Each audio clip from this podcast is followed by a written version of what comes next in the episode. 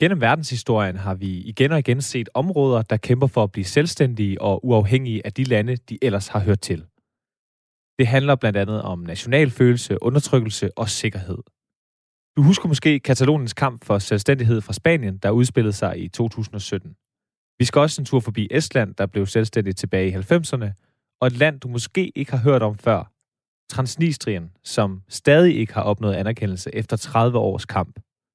Og i disse dage er selvstændighedsdebatten skruet op på max i Skotland, der netop har været ved stemmeurnerne. For skal skotterne løsrive sig fra Storbritannien?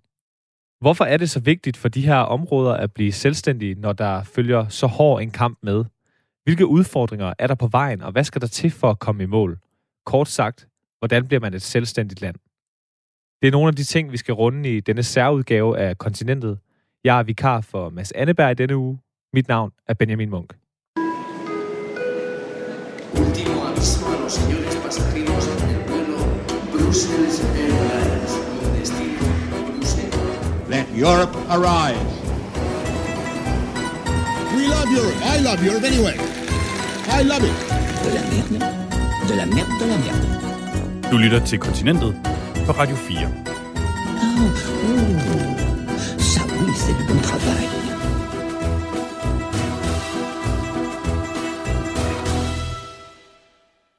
Med mig gennem hele programmet har jeg Nina Kaspersen, der er professor og leder af Department of Politics på York Universitetet i England. Du har blandt andet forsket i ikke anerkendte stater og interne konflikter. Tusind tak, fordi du vil være med. Nina, hvad er det, der gør, at et område har den her trang til at være selvstændig? Det, det kan der være flere grunde til. Øhm, men den væsentligste grund er, at det at være selvstændig betyder, det betyder selvbestemmelse, og, og dermed betyder det en beskyttelse af, af mindretallet. Det betyder en beskyttelse af deres identitet, deres interesser og deres rettigheder. Øhm, og selvbestemmelse, det kan opnås uden en selvstændig stat, og, og i mange tilfælde, der vil regionalt selvstyre eller lignende være nok. Men løsrivelsesbevægelser opstår ofte, når regeringen enten har sagt nej til regionalt selvstyre, eller har undermineret det eksisterende selvstyre. Og løsrivelsesbevægelser vil ofte beskrive den eksisterende stat som en, som en trussel, som en eksistentiel trussel, og argumentere for, at selvbestemmelse og deres beskyttelse ikke er mulig inden for de eksisterende grænser. Og nu nævnte du forskellen på øh, selvstændige regioner og selvstændige stater. Hvad, kan du ganske kort nævne øh, nogle selvstændige regioner, der ikke er selvstændige stater? Jamen, det, dem er der mange af, så der er øh, Skotland kunne være et eksempel på det, øh, Katalonien et, et eksempel på det. Der, der er mange regioner, som har selvstyre, og nogle af dem har meget udstrakt selvstyre. Nogle af dem fungerer næsten som stater inden i staten, men de vil nok selv sige, at de ikke har den samme sikkerhed, de har ikke de samme rettigheder, som de ville have, hvis de var et selvstændigt land. Og jeg er faktisk ret glad for, at du siger Skotland, fordi det er øh, netop et af de aktuelle eksempler øh, på en selvstændighedskamp, der er i gang. Fordi øh, i går, der var der valg i, øh, i Skotland, og mens vi optager det her, ved vi ikke øh, helt, hvad udfaldet af valget bliver, men selvstændighed er endnu en gang øh, et stort tema i valgkampen. Øhm, og jeg talte med Douglas Chapman, som er medlem af Nationalistpartiet i Skotland, altså Uafhængighedspartiet, og jeg spurgte ham om, hvorfor Skotland skal være uafhængig. Yeah, well, just as in Denmark, uh, I'm sure you think that the uh, decisions that are made on behalf of your people, if they can be made as closely as possible to, you know, the, the decisions are made as closely as possible to the, the, the, the policies that affect people. Um, you know, I think that's the, the real important thing. Um, and for many years now, I think people in Scotland have felt that the the London Parliament has been very, very distant, sometimes very arrogant, and you know I think we feel that we could run our own affairs much better by doing it ourselves. So that's the the the the, the bottom line, the key issue in terms of becoming an independent country for, for me. Ifølge Douglas Chapman er det vigtigste altså selvbestemmelse, for som han siger, er det Skotland, der er bedst til at varetage skotternes interesser. Og i dag handler programmet jo om, hvad der skal til for at blive et selvstændigt land, så derfor spurgte jeg ham også, om de i Skotland har kigget mod andre lande for inspiration. uh, yeah, well, I, I, I think we're, we're always looking for examples of, of good practice. Um, I, I think one of the difficulties we have at the moment is that the the UK government doesn't want to speak about independence. Uh, they don't want to be involved in that conversation, so it's quite difficult. Uh, it tends to be a bit one-sided.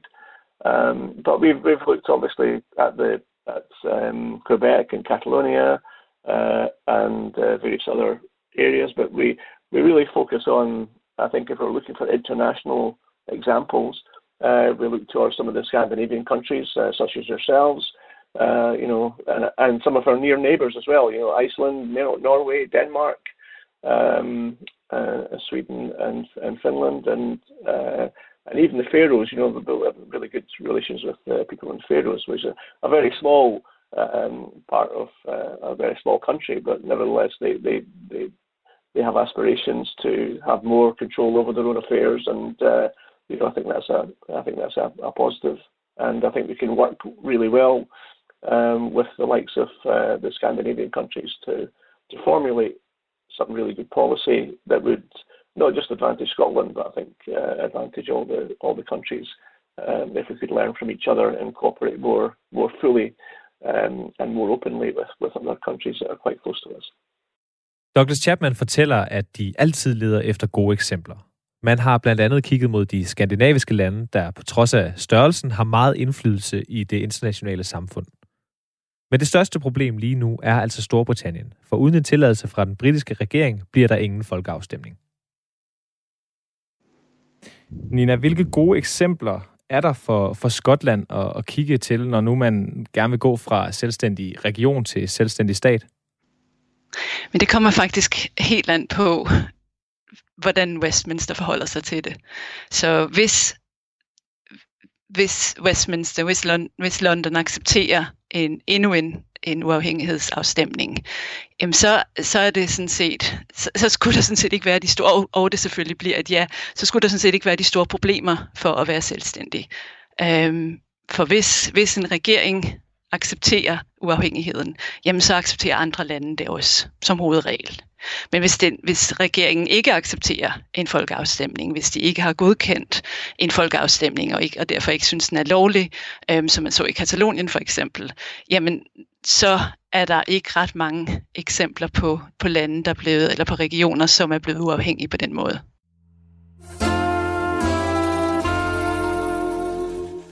Lad os skynde os at hoppe lidt videre, for fra Skotland, hvor et flertal i disse dage kæmper for selvstændighed, skal vi nu en tur til Montenegro.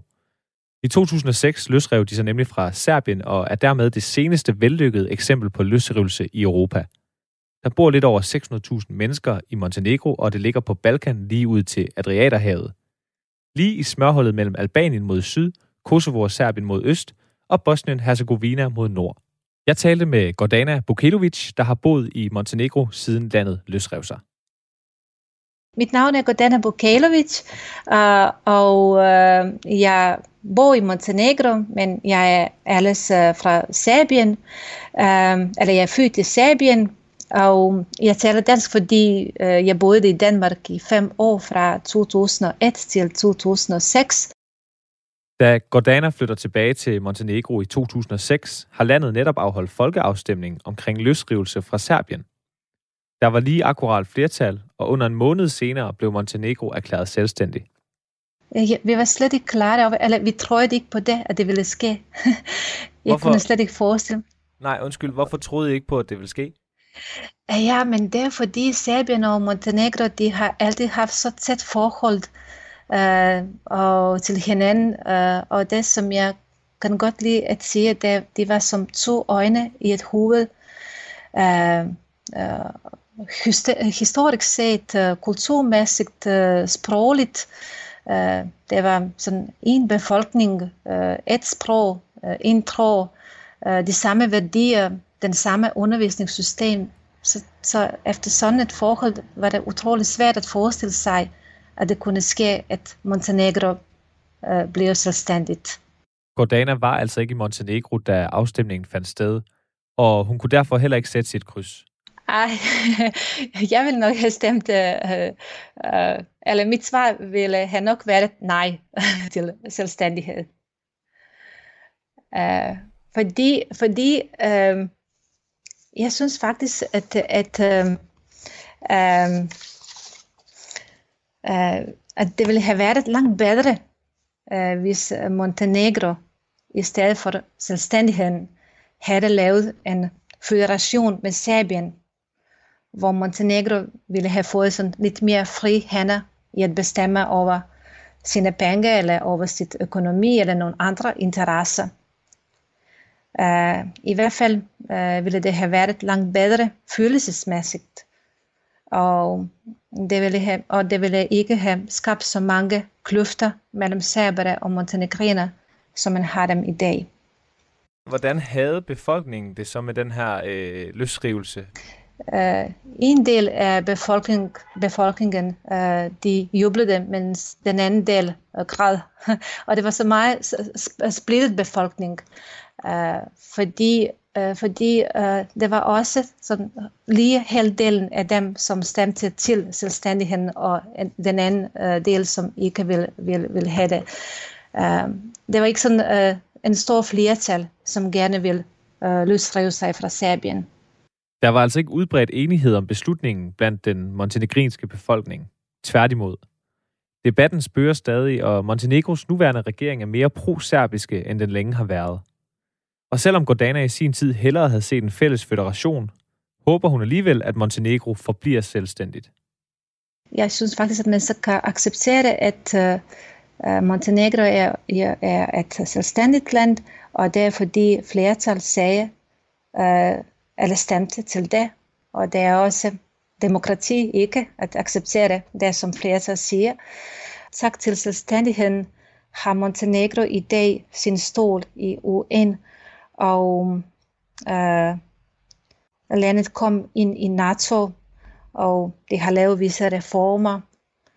Øh, udenlandske investeringer er kommet ind øh, i landet, og øh, det har hjulpet meget til, at Montenegro blev bygget op, og sådan at Montenegro er i dag en meget interessant turistdestination.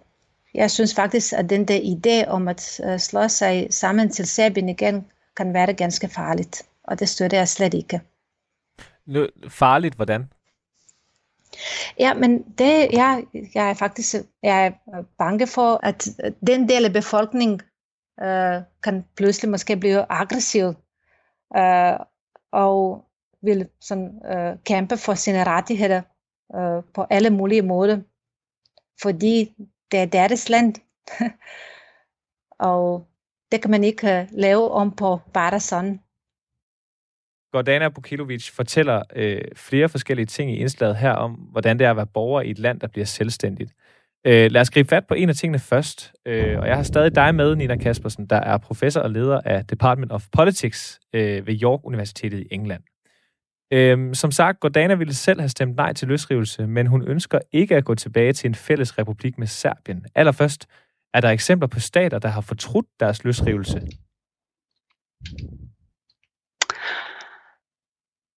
Det tror jeg ikke, der er. Ikke der, det vil jeg lige skulle tjekke. Ikke der, som jeg lige umiddelbart kan komme i tanke om. Nej. Og i Montenegro var der øh, faktisk kun lige flertal for selvstændighed. Øh, Øh, man ser jo sjældent, at en, en hel befolkning er enige øh, omkring det her. Så hvordan håndterer man, at en, en del af ens befolkning, øh, ikke nødvendigvis kun i Montenegros øh, eksempel her, men, men at en halvdel af ens befolkning øh, ikke ønsker at være selvstændig? Det er tit noget, som, som skaber store konflikter og noget, som er meget svært at håndtere også. Og det er også en af grundene til, at der er nogen, der mener, at det er en meget dårlig idé at have de her folkeafstemninger, øh, fordi det har en tendens til at polarisere befolkningen. I Montenegros tilfælde, der krævede de, at det skulle være minimum 55 procent, øh, som stemte for uafhængighed, og ikke kun, ikke kun 50 procent, men det var stadigvæk det var meget, meget tæt på 55 procent, så det var en meget stor del af befolkningen, som ikke støttede det. Øh, regeringen har, så vidt jeg ved, prøvet ret meget på at, at skabe mere en, en fælles identitet, men det, men det har de stadigvæk svært ved at gøre, og der er stadigvæk, øh, der er stadigvæk konflikter i, i Montenegro. Ikke, ikke voldelige konflikter, men stadigvæk nogle store politiske konflikter i landet, og det, det er stadigvæk ikke alle, der synes, at uafhængighed var en god idé. Hej. Hej, det er Henrik. Det er Kurt. Ja, det er Jan. Comme ça depuis 10 heures ce matin. Ce n'est pas libre, ce n'est pas libre, je sens. Du lytter til Kontinentet på Radio 4.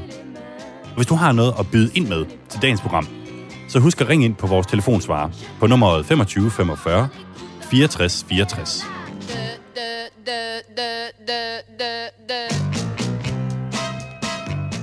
Jeg vil også rigtig gerne høre fra dig, hvis du har idéer til andre spændende emner fra det europæiske kontinent, som vi bør tage op her i programmet.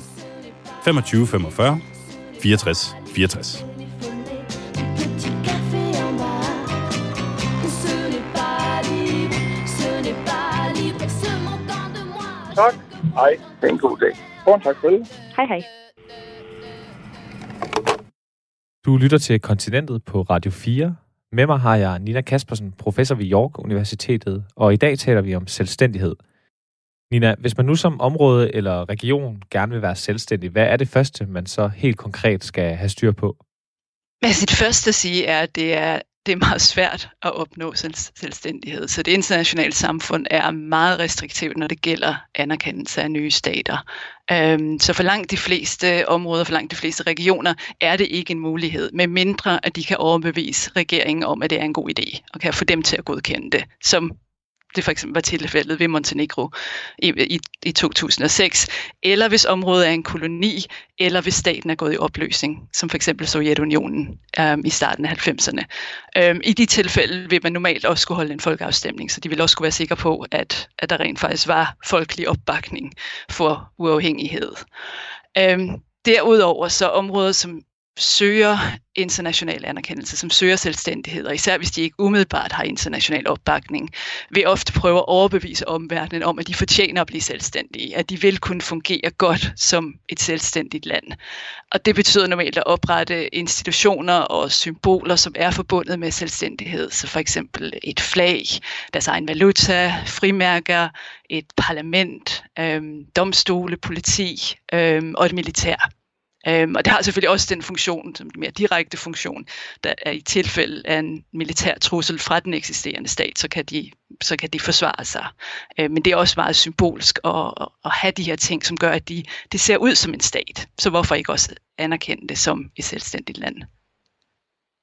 Ja, og nu nævner du jo en, en række ting her, øh, symbolske og, og, og mindre symbolske. Men, men hvor vigtigt er det her med at, at have et militær for eksempel for, øh, lad os tage et land som, øh, som Estland tilbage i 91, da de bliver selvstændige efter øh, Sovjetunionens opløsning. Men altså det er, det er vigtigt, det er vigtigt som, et, som et symbol, fordi det er, hvad en, en stat har. En stat har en, en hær, som kan øh, beskytte befolkningen, som kan beskytte grænserne. Øh, men så selvfølgelig er der jo også en trussel fra, fra den tidligere staten, stat, de tidligere var, øh, var, var en del af. Og det kunne være en militær trussel, og i, og i, i Estlands tilfælde, da Estland blev, blev uafhængig, men der var der stadigvæk der var stadig meget usikkerhed med hensyn til, hvordan, øh, hvordan først Sovjetunionen og så senere Rusland ville, ville reagere, og om de ville prøve at, at stadigvæk kontrollere øh, Estland. Selvom Estland havde international øh, opbakning øh, for, for deres uafhængighed.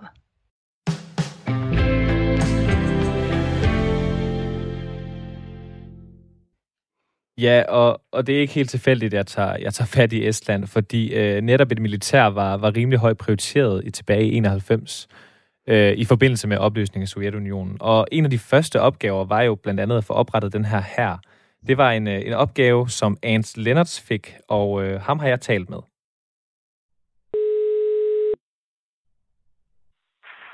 Good morning, Hans here, Hans Lennart. Ans Lennarts har en lang fortid i den militære tjeneste. Han blev født i den estiske republik i Sovjetunionens storhedstid, og fra midten af 60'erne og indtil 1991 gjorde han tjeneste i den sovjetiske hær. Gennem årene steg han i graderne, og på baggrund af sit speciale i kampvogne fik han tilnavnet Tanky Ans. Lige efter løsrivelsen blev Tanky Ans kaldt til samtale hos den nye estiske regering, og her fik han en opgave. Start en hær. Shortly afterwards, uh, in September, I was invited to the, our government, and uh, the government set a mission for me to start uh, the creation of, uh, of the Estonian Defense Forces. It was very heavy and complicated task because we didn't have anything. The Soviet uh, forces have been there. Opgaven var ikke helt lige til, for den sovjetiske hær blev i Estland i løbet af de efterfølgende år. Derudover manglede der en masse kritisk infrastruktur, og i første omgang fik de blot tildelt en enkelt bygning i hovedstaden Tallinn. Derudover var der ifølge Ans Lenners ikke meget hjælp at hente fra nabolandene i vest. Tidligere sovjetrepublikker var stadig ikke til at stole på. Western countries, really, including Denmark also at the time, uh, didn't want to give us any armament or equipment because they told uh, that it was a really conception for the Western countries that that uh, it's a dangerous place. I mean, Estonia, Latvia, Lithuania. Danmark var altså ikke helt klar til at hjælpe Estland, så øh, den nye og allerførste estiske forsvarschef måtte altså bygge det hele op fra bunden. Men hvor i alverden starter man henne? No, first of all, it was necessary to create the infrastructure. I told you that we didn't have even. Først galt det infrastruktur. I løbet af 1990'erne overtog Ans Lennerts og den estiske hær mere og mere i takt med, at sovjetiske tropper vendte snuden mod Rusland. Estland genindførte værnepligten, for uden kampklare tropper er en hær ikke meget værd. Sovjetunionen var officielt fortid, og det åbnede for handel og samarbejde med lande som Finland og Danmark. a lot of work, say. 10 år tog det at lave en hær, der var kampdygtig, og i dag er den tidligere forsvarschef glad for al den hjælp, som blandt andet Danmark har ydet i oprettelsen af det estiske forsvar. 10 years, it's not so quick because a lack of all equipment and armament and vehicles especially also. But we have found also very... Ans medgiver, at 10 år ikke ligefrem er nogen medalje værdige, men han understreger også, hvor vigtigt det var for Estland at få oprettet det her militær. For med Rusland på den ene side og vestlige NATO-lande på den anden, befandt Estland sig i en mærkelig overgangsperiode uden allieret. I 2004 blev Estland medlem af både EU og NATO. Nina Kaspersen, Hans Lennerts fortalte mig øh, også, at estiske værnepligtige blev uddannet i Finland på grund af manglende infrastruktur, og at Danmark på sigt hjalp med anskaffelse af vitalt materiale og militært legetøj.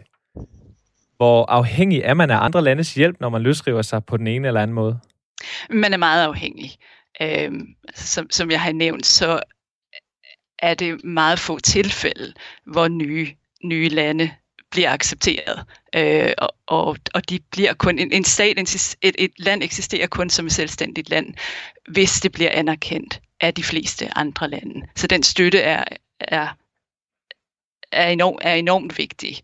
Øhm, og, og også hvis, hvis det er, at den er lidt, at den er lidt usikker, hvis, hvis der er, en, er behov for, at, at andre, andre lande skal, skal, skal give militær støtte eller på andre måder øh, hjælpe den her aspirerende stat til, til at, at, at komme til at se ud mere som en stat, jamen så er der behov for, at, at andre lande, lande er villige til at hjælpe. Og hvad får, hvad får de her andre lande ud af at, at hjælpe øh, for eksempel Estland, hvis vi bliver ved det eksempel? Hvad, hvad fik Danmark og Finland ud af at, at hjælpe Estland i, øh, i 90'erne, hvis de får noget ud af det? Det, det afhæng, er meget afhængigt øhm, af, af, hvilket område man ser på. Så i nogle områder, jamen, der vil der være en strategisk øh, inter, interesse, en sikkerhedsmæssig interesse. Så nogle gange så vil der være nabolanden, som, som er involveret, fordi at, at de selv har en strategisk interesse i territoriet, så når man ser på nogle, nogle af, når Rusland har støttet øh, nogle løsrivelsesbevægelser i, i deres nabolande, øh, så er det fordi, at, at Rusland selv har en strategisk interesse der. Andre, I andre tilfælde, jamen, der vil det være fordi, at, at nabolanden synes, at det her, det her land øh, har, for, har fortjent øh, selvstændighed og, og gerne vil støtte det. Så, så der, kan være, der kan være forskellige grunde til det. Der kan altså være mange grunde til at hjælpe et område med at opnå selvstændighed, eller til at lade være med at hjælpe. En anden måde at få anerkendelse som land er også gennem FN. Og jeg har faktisk sendt en ansøgning afsted øh, om at gøre Radio 4's kontor til en selvstændig republik. Det kigger vi på efter et lille nyhedsoverblik, hvor vi også skal tale om Transnistrien, der stadig ikke er anerkendt. Og så runder vi Katalonien og den fejlslagende løsrivelse fra 2017.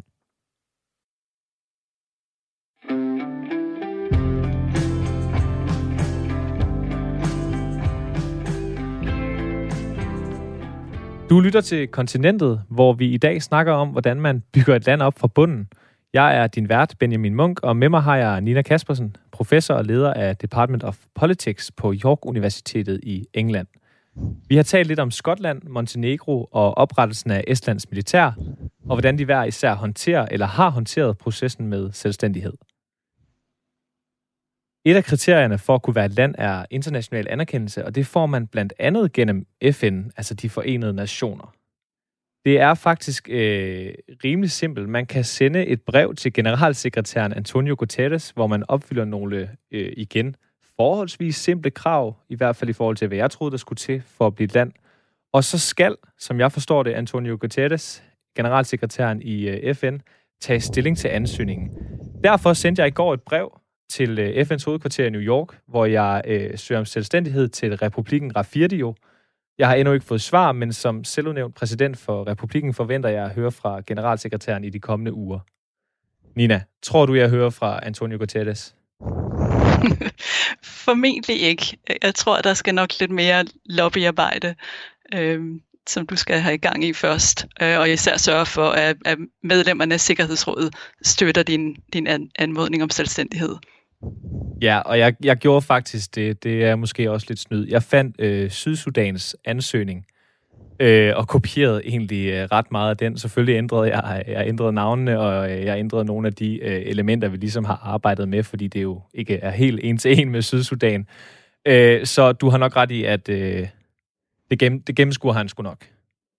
Men hvad ligger FN vægt på i de her ansøgninger? Og lad os måske droppe øh, ansøgningerne, men hvad, hvad bliver der ligesom lagt vægt på fra international side, når man skal øh, vurdere, om nogen er, er selvstændige eller har ret til at blive selvstændige?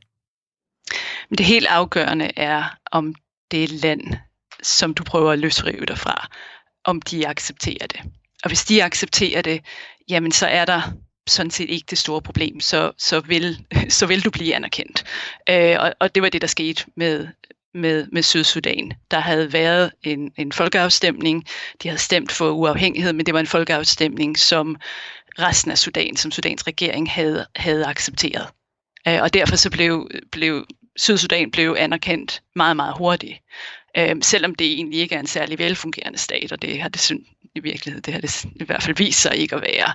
Hvorimod andre områder, såsom Somaliland, øh, som er en del af, af Somalien, øh, er stadigvæk ikke blevet anerkendt som en selvstændig stat, fordi Somalien ikke anerkender dem, øh, selvom de har fungeret og, som en forholdsvis effektiv stat, og en stat, der er mere effektiv end Somalien selv er, øh, i næsten 30 år.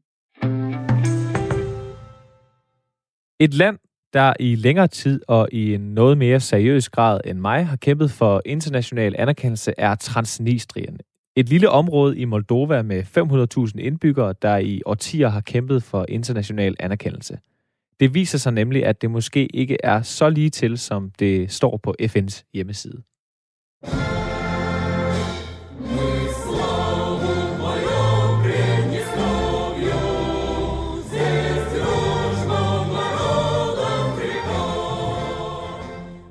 I det østlige Moldova, på grænsen til Ukraine, ligger en lille stribe af land. En tidligere sovjetstat, der siden opløsningen i start 90'erne har kæmpet for at blive et anerkendt land. Området kaldes for Transnistrien, Pridnestrovia eller PMR, som står for den Pridnestroviske Moldoviske Republik. Området er kun lidt større end Fyn, men har en regering, egne pengesedler, egne frimærker og eget flag, endda med hammer og sejl. På papiret er de en stat som så mange andre. Моя позиция общеизвестна. Я являюсь политическим представителем в переговорах и министром иностранных дел Приднестровско-Молдавской Республики. I'm the head of the foreign ministry of Pridnestrovia and also I'm a political Jeg talte med udenrigsministeren, Vitali Ignatjev, der lidt overraskende havde en tolk med til mødet. Under vores samtale kan jeg se ministeren og tolken på en Skype-forbindelse, men også utallige glimt fra kameraernes blitz. Det viste sig nemlig at være et større event for dem at tale med en journalist fra Vesten, og billederne blev senere brugt til en artikel på Udenrigsministeriets hjemmeside. Det var altså tydeligt, at de havde et lige så klart mål med det her interview, som jeg selv havde. Allerførst vil jeg høre lidt om navnet. For er det Transnistrien, Pridnestrovia eller PMR? Наиболее оптимальное название это Приднестровье. The most optimal name is uh, Pridnestrovia. А Транс... Транснистрия это с, э, наименование, которое... Transnistrien er det navn, der blev brugt under 2. verdenskrig, hvor Rumænien og aksemagterne besatte området. Det er altså derfor uacceptabelt at kalde det Transnistrien. Therefore, we are very uh, sens- sensible to this name, and uh, it's unacceptable for us. Jeg får sagt undskyld og skynder mig videre til næste spørgsmål. For hvilke udfordringer er der, når man som PMR er et land, der ikke er et land? And the most important uh, challenge, the most important problem is the violation of uh, human rights uh, of the Pridnestrian population, which amounts to 400... Efter Sovjetunionens opløsning startede en territorial konflikt mellem Pridnestrovia og nabolandet Moldova. Det endte med en større militær konflikt, der sluttede i sommeren 1992. En kort konflikt, der dog endte med, at begge parter skrev under på en våbenhvile. Alligevel mener Pridnestrovia altså, at Moldova er skyld i den manglende anerkendelse. Ifølge udenrigsministeren betyder det helt konkret, at landets borgere er underlagt restriktioner for den frie bevægelighed. Borgere, der ønsker at rejse ud af Pridnestrovia, bliver mødt af byråkratiske barriere, der i mange tilfælde gør processen uoverskuelig. and also uh, by creating of uh, additional and extra administrative barriers uh, for, for for population for people. Den manglende anerkendelse betyder også, at der ingen kommersielle banker er i Pridnestrovia. Det er derfor svært at handle med omverdenen, og mange firmaer og privatpersoner, der ønsker netop dette, er nødt til at oprette sig i en kommersiel bank i et anerkendt land. Og ifølge udenrigsministeren giver det også en masse problemer, da det er sværere for bankerne at bekræfte, hvor pengene kommer fra og hvad de skal gå til, i og med at Pridnestrovia ikke er et anerkendt land. Ifølge Vitali Ignatjev har regeringen i Moldova modarbejdet Pridnestrovia i mere end 30 år, og de er derfor den primære årsag til, at PMR stadig ikke anerkendes af FN og resten af verdenssamfundet. Og det er altså på trods af, at de øh, har egen national melodi.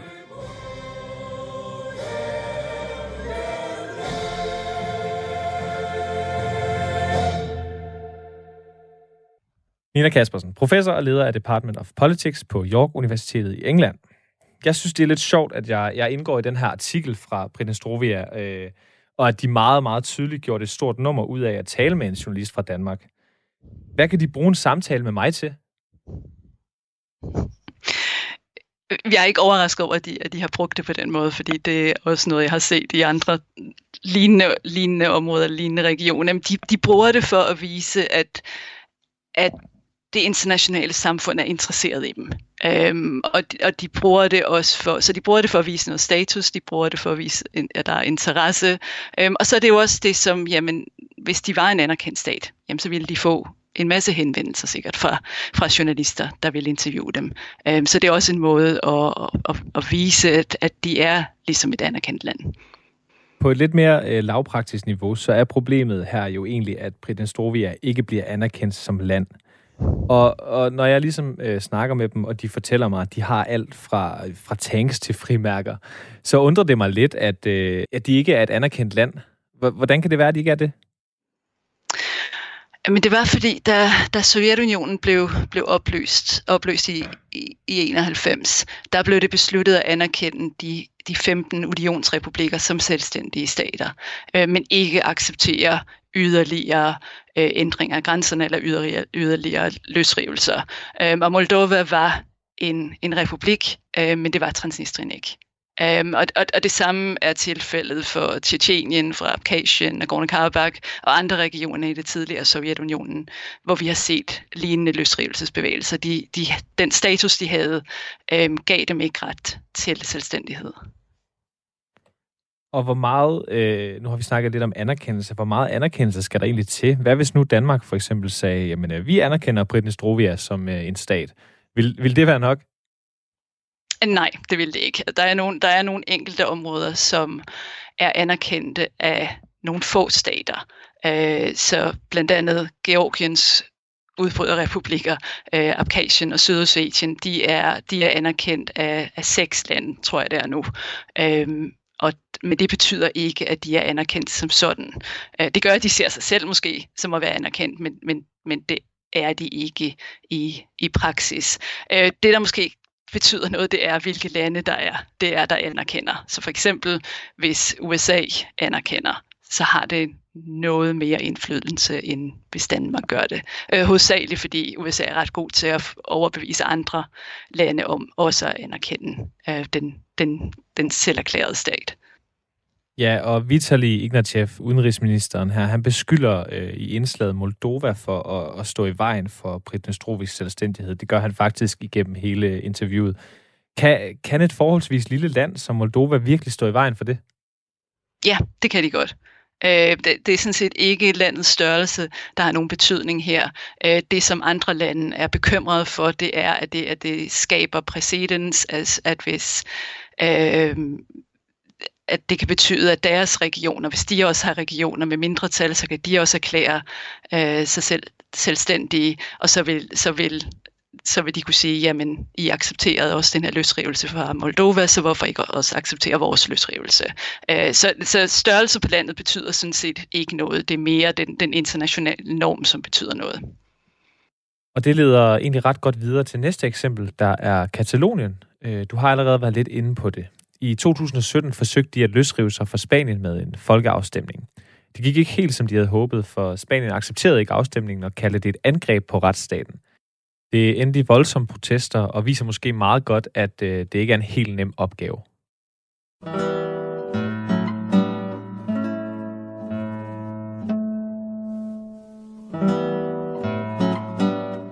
Well, Carlos Puigdemont. I'm the 130th president of the Catalan government. Carles Puigdemont var præsident i den spanske region i 2017. Ligesom med Douglas Chapman fra Skotland er jeg interesseret i at høre, hvorfor Katalonien skal være selvstændigt. Well, the same reason, the same reason as the other countries uh, keeps their independence. Uh, to have the opportunity to decide our future for ourselves, to have in our hands our resources, uh, and to protect our language, our culture, our institutions after several centuries uh, being part of Spain and uh, being threatened from several regimes. Doesn't matter if a dictatorship or as a democratic regime. Always there was a persecution against Catalan minority. So the only way that history has shown uh, possible to protect Catalonia as a nation, as a country, is to be independent. Katalonien skal være selvstændig af samme grund, som alle andre vil være det, fortæller Carles Puigdemont. Vi vil bestemme over vores egen fremtid og vores ressourcer. Derudover vil vi beskytte Kataloniens institutioner, kultur og ikke mindst befolkning. Det gik dog ikke helt som forventet, og ifølge Puigdemont er det Spaniens skyld. We try to find an agreement with the Spanish authorities. I personally asked twice the former uh, Spanish Prime Minister, Mariano Rajoy, to organize, to find an agreement to, to, to call for a referendum in the um, Scottish way. So that means to agree on the question, on the date, on the, the majority we need in order to declare independence, etc. And always he refused. Not only he, also the majority, the political majority in the Spanish parliament refused to discuss on it. Discuss on it. So um, after that that continue um, denying of our claims, there is a way, a legal way, recognized by the international uh, law, uh, that allow us to organize. In the case was in 1st of October 2017, uh, unilateral referendum, because it's the only way to uh, that we can express our will.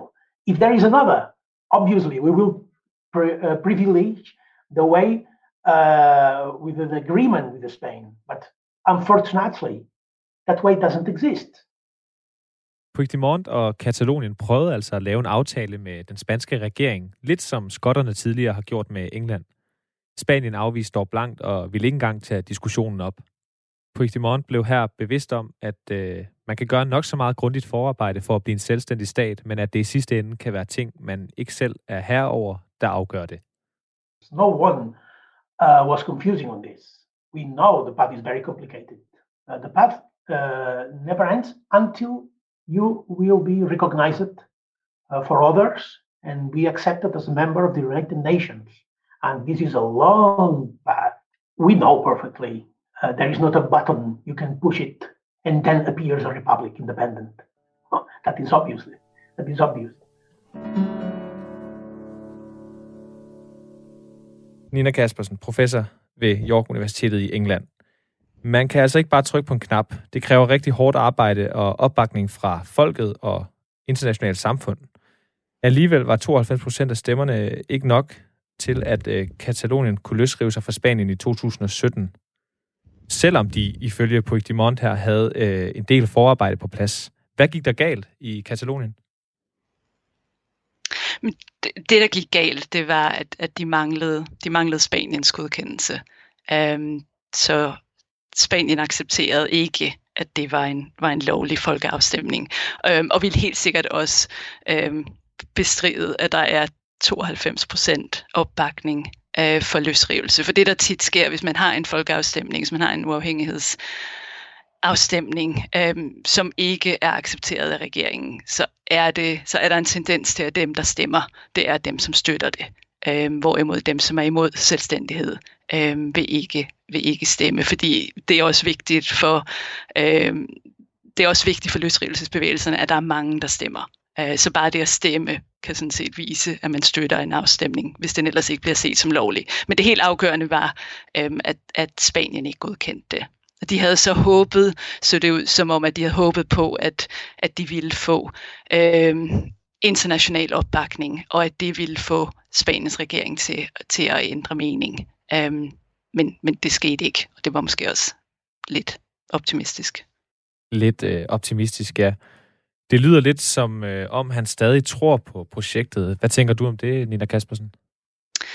Altså, der vil være der vil, der vil to muligheder. Enten at, at de kan forhandle sig frem til en løsning øh, med Spaniens regering, og med Spaniens regering måske på et tidspunkt siger ja til at have en bindende folkeafstemning, eller i hvert fald have en officiel folkeafstemning, selv hvis den så kun er vejledende.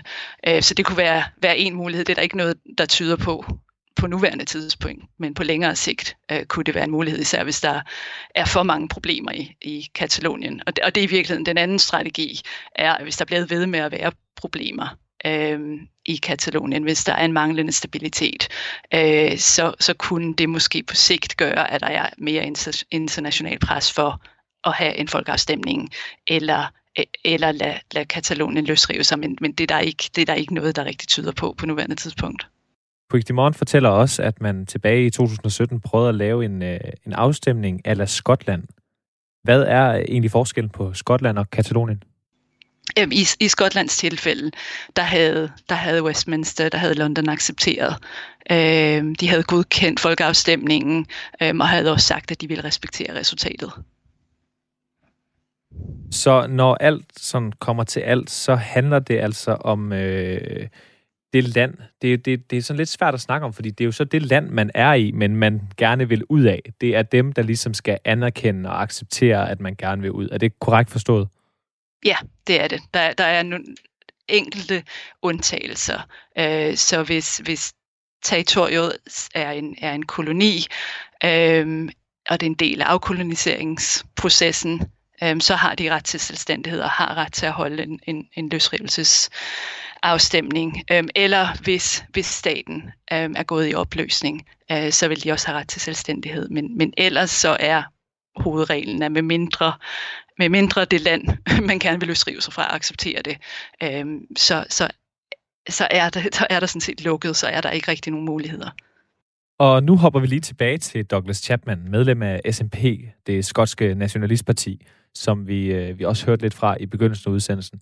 Han lyder selvsikker i sin kamp for selvstændighed, og øh, tror på ingen måde, at det bliver som i Katalonien i 2017.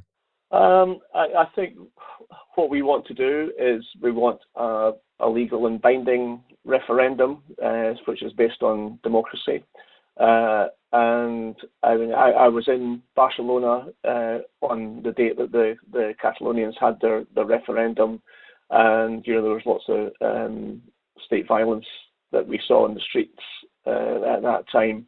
And certainly, you know, I think in Scotland we want to have a, a much more um, democratic experience uh, where both sides, uh, both those who want to remain within the UK and those who want to become an independent country, uh, you know, we, we really want that debate debate to be held in a, a respectful way, uh, and you know, let's decide that at the at the ballot box instead of uh, you know police using using uh, violence against their own citizens. So, so uh, it's not a, for us. It's not a, a the, the the good example, um, but uh, you know what we want to do is make sure that uh, we can have a referendum here, as we did in 2014.